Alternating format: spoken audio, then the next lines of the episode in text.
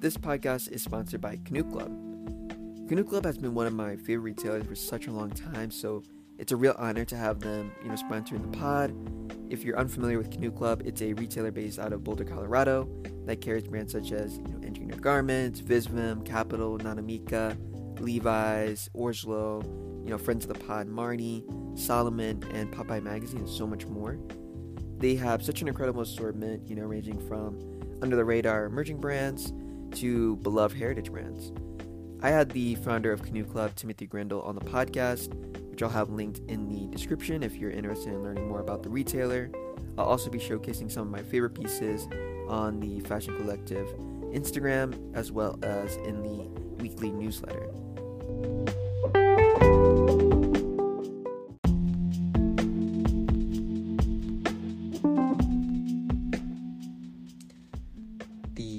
Over at Canoe Club has been very kind to offer a 15% discount code for all the Fashion Collective podcast listeners. Use code Fashion Collective 15 to get 15% off your next order. Again, it is Fashion Collective 15 to get 15% off your next order. The link to the site will be linked in the description for you guys to head over and check out the assortment.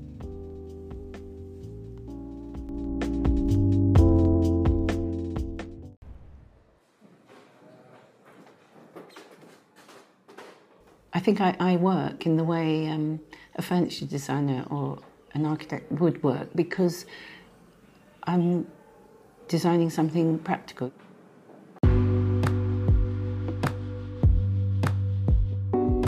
This episode, we get into everything Margaret the history of the brand, glimpse behind the scenes, and try to identify what makes this seemingly ordinary brand so special. Margaret Howell was born in England on September 5, 1946, shortly after the Second World War. In her teens, she would design her own clothing, which is when she first started to conceptualize her own design ethos. She was inspired early on by the understatement of the work of Jean Muir and the suiting of Saint Laurent. The designer distinctly remembers the brown pinstripe suit one of her female teachers wore when she was a child, and how she became quite obsessed with the idea. She said, quote, It was deeply unfashionable, but which I knew I might be able to do something with. She states in an interview with The Guardian. The British designer fondly remembers their annual Christmas trip to Selfridges as a family, her mother instilled the importance of slow fashion and buying pieces that are made to last into her and her siblings at an early age. She said, quote, We were a family that always darned socks. I feel like this kind of mindset is quintessential Margaret Howell, and it's interesting to learn that this has been with her since the inception of her interest in fashion and style. Howell went on to study art, where she developed an appreciation for figurative artists like Manet, Van Gogh, and Constable, which was a contrast to the popularity of abstract art at the time. After art school, Howell began her career when she turned down a position to work in BBC's makeup department so she could start designing her own accessories at then up and coming retailer Browns. The British designer established her eponymous label in 1970. She started off creating handmade bead and paper mache jewelry, which eventually impressed the team at Vogue and the British American actress Elizabeth Taylor, who was shooting the movie Zee & Co. in London at the time. In 1972, Margaret Howell teamed up with her then husband Paul Renshaw, and the couple started to sell their shirting out of their home in southeast London. The brand initially started creating shirting for women made of men's pinstripe shirting but at the time they were too hard to sell, so she shifted to making men's shirting with the quality of bespoke Jermyn Street shirts, but with a soft construction and casual fit. Later, she developed an unlined linen jacket, a pair of cotton chinos, and an oversized raincoat, gradually building what she deemed a modular men's wardrobe. The brand continued to get praise and noteworthy cosigns such as from Paul Smith, which led to the duo opening their first store in the late 70s with help of designer and retailer Joseph Ettedgui. Located on London's South Molton Street, the store was able to quickly build traction with their growing clientele. One such person was Jack Nicholson, who particularly was a fan of the corduroy wind heater jacket, which he picked up while in LA at Maxfield. He loved it so much that he wore the now iconic jacket during the filming of Stanley Kubrick's The Shining. The opening of her store also coincided with a growing interest from women at the time, desiring more unisex garments. This success led to them opening another store in 1980 at St. Christopher's Place. The 1980s gave way to more global expansion, however, the brand did experience some growing pains during this decade. The husband and wife duo separated in 1987, and Renshaw departed the company. The company was able to reorganize itself in order to get back to the success experienced in the previous decade with the help of Japanese businessman Sam Segura.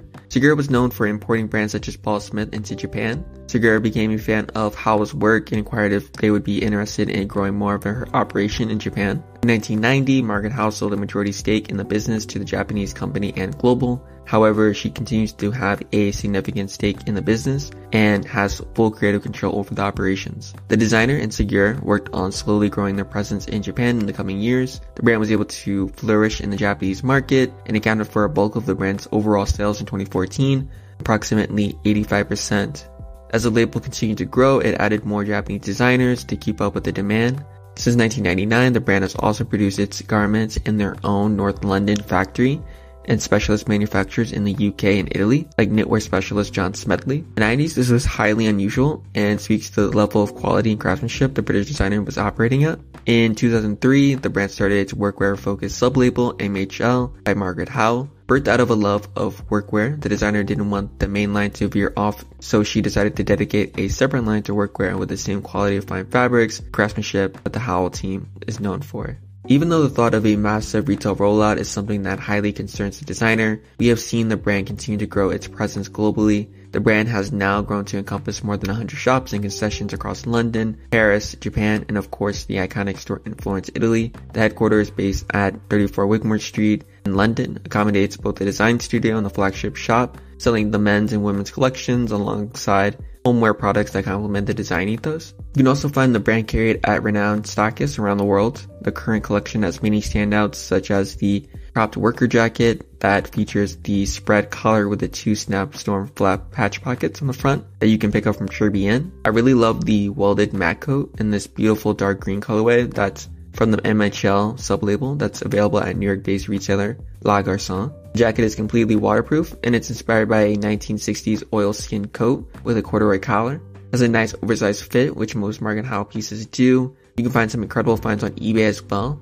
I'll have some of my favorites linked in the podcast description for anyone who's interested in seeing more. In a 2021 article from the Financial Times, they interviewed longtime fans of the brand and try and gather what truly makes Margaret Howell Design so special. Margot Henderson, founder and chef of London restaurant Rochelle Canteen, stated, Margaret Howell's clothes are so wearable.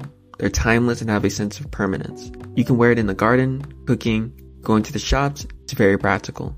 I believe this encapsulates why so many people, including myself, enjoy collections from season to season. Howell states as much, saying, quote, I really enjoy pulling these threads of British tradition, quality, and skill together in clothes that are meant to be worn in the real world, where good design is about living with thoughtful style. This now concludes the episode of the Fashion Collective podcast. If you're interested in checking out more from the podcast, please follow us on Instagram at the Fashion Collective podcast and subscribe to the podcast on your preferred streaming service. Thanks and see you on the next episode.